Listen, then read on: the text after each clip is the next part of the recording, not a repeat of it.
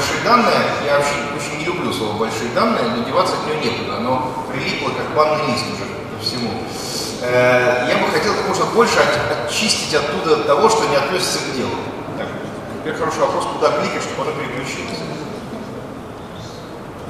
О, ура! Начнем мы с того, чем заполнена, так сказать, отраслевая печать конференции. Это набор громких ключевых слов, которые меняются постепенно, когда предыдущие сильно достали всех участников. Сначала были большие данные, большие данные, везде большие данные. Мимоходом заметим, что больших данных в терминах, в строгом терминах почти нигде ни у кого нет. Ну вот, просто потому что, например, чтобы набрать терабайт логов, вообще надо ну, несколько лет упражняться. А это никакие небольшие данные, это просто данные. Ну, потом большие данные всех окончательно утомили уже совершенно, а потом дали машинное обучение. Пошло в ход, тут мы приложили свою руку. Как средство из, из имеющихся данных извлечь какую-то пользу. Ну, дальше процесс пошел быстрее. Последний год со все меньшим стеснением используется термин искусственный интеллект. К месту, не к месту, но звучит хорошо. Ну и в этом ряду, значит, пошла индустрия 4.0. Вот коллега мне сегодня порадовал, что есть уже индустрия 4.1. Вот. Я думаю, что скоро мы увидим некоторые калейдоскопы этих версий. Э, у всех этих э, терминов маркетинга, в первую очередь, есть одно общее свойство. За громкими словами и ожиданиями очень трудно разглядеть суть и конкретику. Э, с чем мы сталкивались в своих продажах и практике, просто и продолжаем сталкиваться каждый день. Э, э, и проклятие, получается комплектное проклятие. Ожидания завышены, то есть все ждут чуда, но какого именно не знает никто. Применение новых технологий обычно требует инвестиций кап затрат, надо тратить деньги, под неясное ожидание плохо как-то. При этом понятно, что тратить нужно сейчас, а доходы потом. При этом очень трудно понять из-за расплывчатости ожиданий, когда, сколько и прочее. В итоге все ждут, кто бросится в эту, так сказать, пучину первым, вот, потратит свои деньги принесет ценный опыт всем остальным. Вот. И в результате очень много разговоров, все про то же самое, то есть те же по кругу. Картина очень грустная и, на мой взгляд, неправильная мы вбили довольно много усилий в то, чтобы из этого извлечь какую-то конкретику. И с самого начала у нас в нашей деятельности, мы как Яндекс Data Factory, мы не делаем проектов с неизмеримым результатом. Это у нас простая вещь, вообще в принципе не делаем. Поэтому, например, мы не делаем работу кластеризации, в частности, потому что непонятно, что получится в итоге. Ну, посчитали кластер, есть тебе польза или нет, никто не знает, да, повезет. Так вот, соответственно, если мы говорим про машинное обучение, я вот на этом сосредоточусь, то это решение для контура управления. То есть мы например, берем, я буду рассказывать про металлургию, есть огромная масса дорогого оборудования, массивного. Я когда первый раз в конвейерный цех попал, я очень впечатлился. Вот. И понятно, что это капзатраты. А при этом система управления есть, датчики есть, но даже если их нет, то датчики по сравнению с конвертером теряются на фоне совершенно. Вот. И поэтому, когда мы говорим о контуре управления, важно, что кап затраты, инвестиции либо ну, как бы совсем не нужны, такие вещи бывают, либо крайне невелики то же время эффект от применения при правильной постановке задачи, во-первых, измерим, а во-вторых, его можно определить заранее. То есть вы можете заранее сказать, что для вас является успехом. Вот мы хотим вот такой эффект, и мерить его будем вот так. Это существенно убирает потребность в сложных обсуждениях с цифрами 4, 0, 4, 2, 6, какая разница. Вот столько тратим, столько получаем. И при переходе э, к практике все становится яснее и понятнее. Тут регулярная история. Э, один сделанный проект в области машинного обучения практически пройдет от начала до конца, дает опыта и знаний несоизмеримо больше, чем интенсивное теоретическое обучение. Без некоторого обучения не обойтись, но соотношение теории с практикой должно быть сколько-то разумно. Ну и тут очень забавная вещь, что новые технологии для одной отрасли могут быть совершенно банальностью для отрасли другой. Это откуда взялось Яндекс Data Factory. Мы вынуждены работали с большим объемом данных, и с этой математикой предсказательной, рекомендательной, просто то, что у нас деваться этого было некуда, мы, может быть, и рады попроще, но никак. И для нас это рутина, а для металлургии это не рутина. И вот мы просто во многом источник, так сказать, всех этих проектов, это перенос опыта из той, из той индустрии, где освоен мат-аппарат, машинной технологии и как бы, методологии в ту область, где этого еще нет. Ну вот, проект СММК, он очень простой. То есть, что мне нравится, вот, несмотря на то, что я уже много раз про это рассказываю, каждый раз мне очень нравится, чтобы просто объяснить. Есть, значит, технологический процесс, на входе лом чугун, потом туда, значит, дуем кислород, получаем абстрактную сталь, из которой можно отлить забор, например. Ну, в смысле, сталь сталь, не чугун, слава богу, на этом. Чтобы получить что-то конкретное, нужно попасть в химию. Вот. И вот туда начинается сложность. Для того, чтобы попасть в химию, нужно добавлять, я катастрофически упрощаю процесс, но тем не менее, надо досыпать туда дорогостоящие добавки. И тут возникает забавная история. Казалось, что проще. Килограмм насыпал, килограмм получил. Но нет. Есть печальная проблема, что оно усваивается по-разному, в зависимости от условий. И вовсе не факт, что ты насыпал килограмм, из него может 800 тонну насыпал, 800 килограмм сгорело. Или вышло в шлак. Ну, как бы грустно все. И, и э, зато очень понятная цель. Вот у нас процесс, вот вход, вот выход, вот ферросплавы. И нам заказчик, за что я ему очень благодарен, поставил понятную задачу. Сказал, значит так, никакой абстракции, никакой абстракции. Нам надо, первое, попадать в химию, потому что если мы в химию не попали, у нас 300 тонн брака, и мы больше как-то все несчастливы. Вот, нам первое нужно попасть в химию, а во-вторых, сделать это дешево. Что кажется проще. Дальше э, мы практически год попадали в эту химию. В два этапа. Значит, ну, с чего все начинается? На входе список ферросплавов, те, которые сейчас засыпаны в бункер, потому что мы не можем из абстрактного списка выбирать, их, они недоступны. Целевая спецификация стали, параметры технологического процесса, которые поступают по ходу, э, ограничение, целевая спецификация, доступные ферросплавы, цель минимизация стоимости и сервис наш дает простейшую вещь. Он прямо говорит, сыпать столько. Вот оператор говорит, сыпь столько и будет хорошо. Система полуавтоматическая. Оператор может не согласиться, что породило два этапа проекта. На первом этапе была сделана рекомендательная система, которая работала, экономила ферросплавы, но страшно пугала оператора. Оператор отказывался принимать рекомендации, потому что его депримируют за брак. На стадии приемочных испытаний за спиной оператора сидела комиссия, которая принимала на себя риски, так сказать, и смягчала его, его боль. Но стало ясно, что если комиссию убрать, работать не будет ничего. Поэтому был второй этап проекта, в котором было сказано, значит, надо, во-первых, экономить ферросплавы, а во-вторых, не пугать оператора. Вот, то есть была введена вторая метрика, доля принятых рекомендаций. Э, метрика совершенно психологическая, надо понимать, да, то есть она никакого физического содержания все не несет. На, замечу, что на то, чтобы достичь эту метрику номер два, пришлось переделывать всю модель.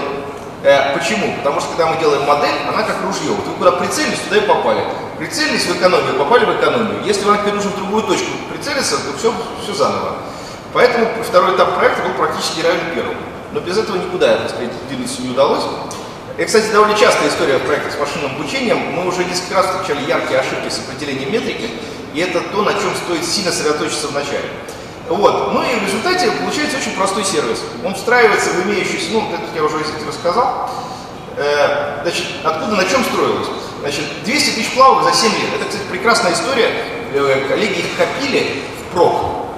То есть никто точно не знал, зачем. Но данных было по объему немного, а вещь, в принципе, в хозяйстве полезная.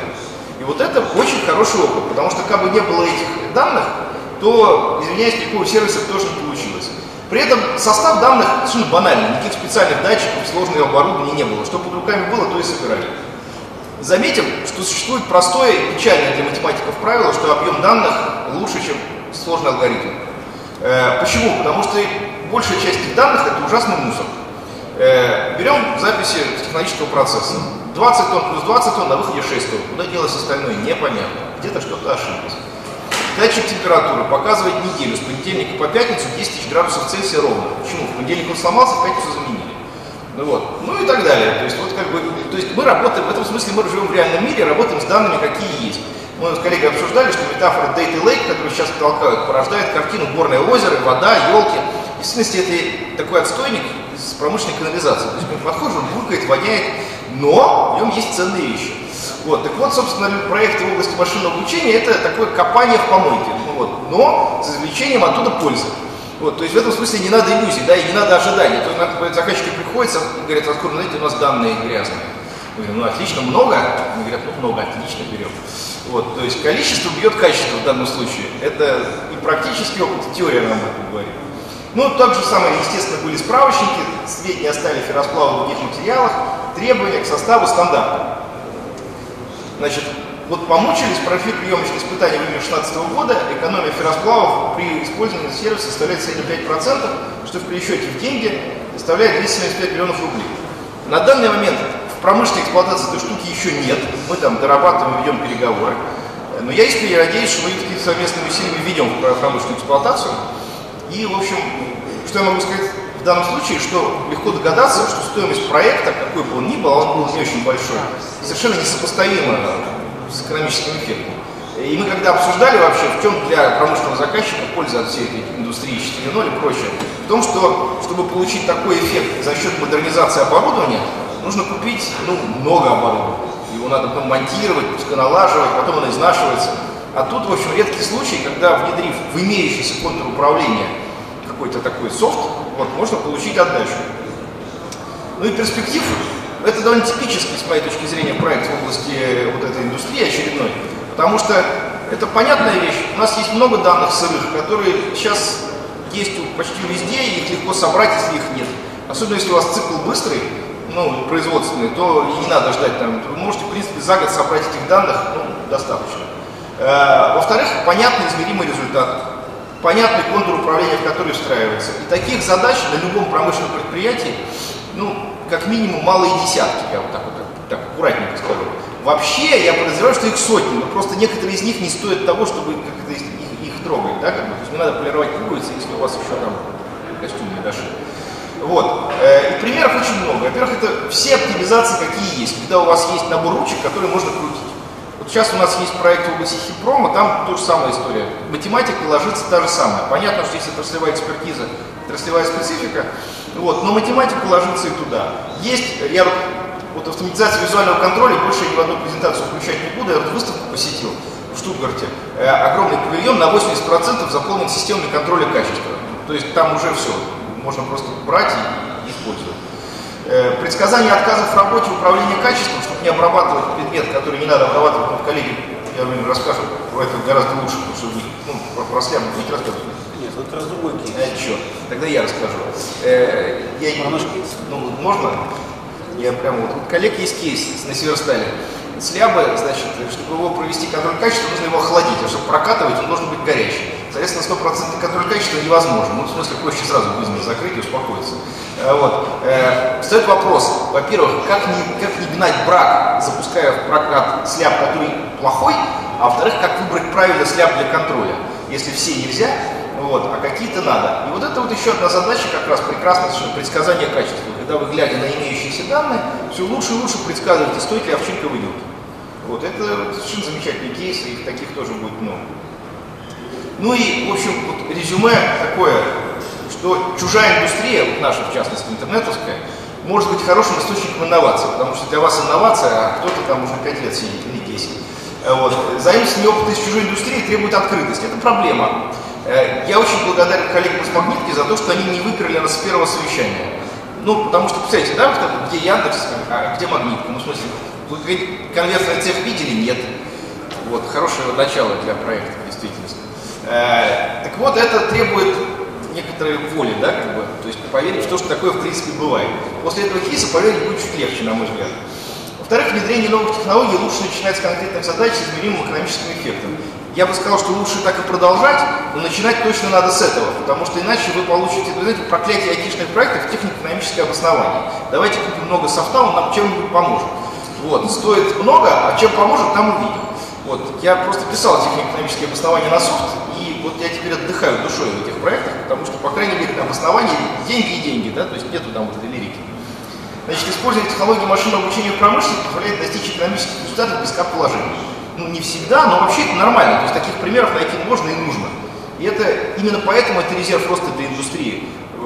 За счет того, что купить много нового оборудования, это без нас все прекрасно делают и будут делать. А тут можно из имеющегося отжать. Ну и сейчас применение технологии машинного обучения является конкурентным преимуществом. Скоро, я оцениваю в три года примерно, их неприменение станет конкурентным недостатком.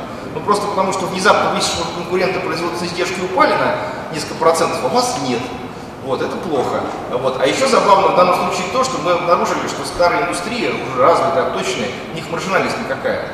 И поэтому, когда внезапно кто-то может уронить издержки внутрь, то он совершенно непропорционально хорошо начинает выглядеть на общем фоне. Э, вот. И поэтому здесь история простая, что я настоятельно рекомендую, как это, выбрать чего-нибудь конкретное и начать по возможности завтра. Потому что если мы понимаем, что цикл проекта, заметим, около полугода, при этом содержательная работа там полтора месяца, а все остальное это юристы, передача данных, контракт, комитет и так далее, вот, то тут есть такая проблема, что эту, если эту махину не начать толкать сейчас, то натурально можно сильно опоздать. Вот, собственно, все.